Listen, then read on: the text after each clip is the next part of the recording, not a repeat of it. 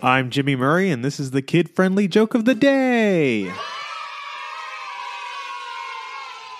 Today's topic is Tea.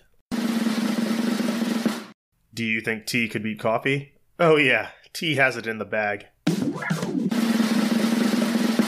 I don't have any real philosophy on tea in as much as I have bay leaves.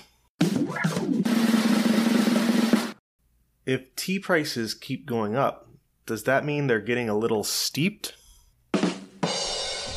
Don't forget to tell your parents to send us their suggestions and yours to at the Jimmy Murray on Twitter. Thanks for listening to this show. Don't forget to listen to our other shows the Animal Fun Facts, Geography Fun Facts, and the Dinosaur Fun Facts. Music by Kevin MacLeod. Yay, sound effect by Neurologic. I'm Jimmy Murray, and your executive producer is Chris Kremitzos. Keep laughing.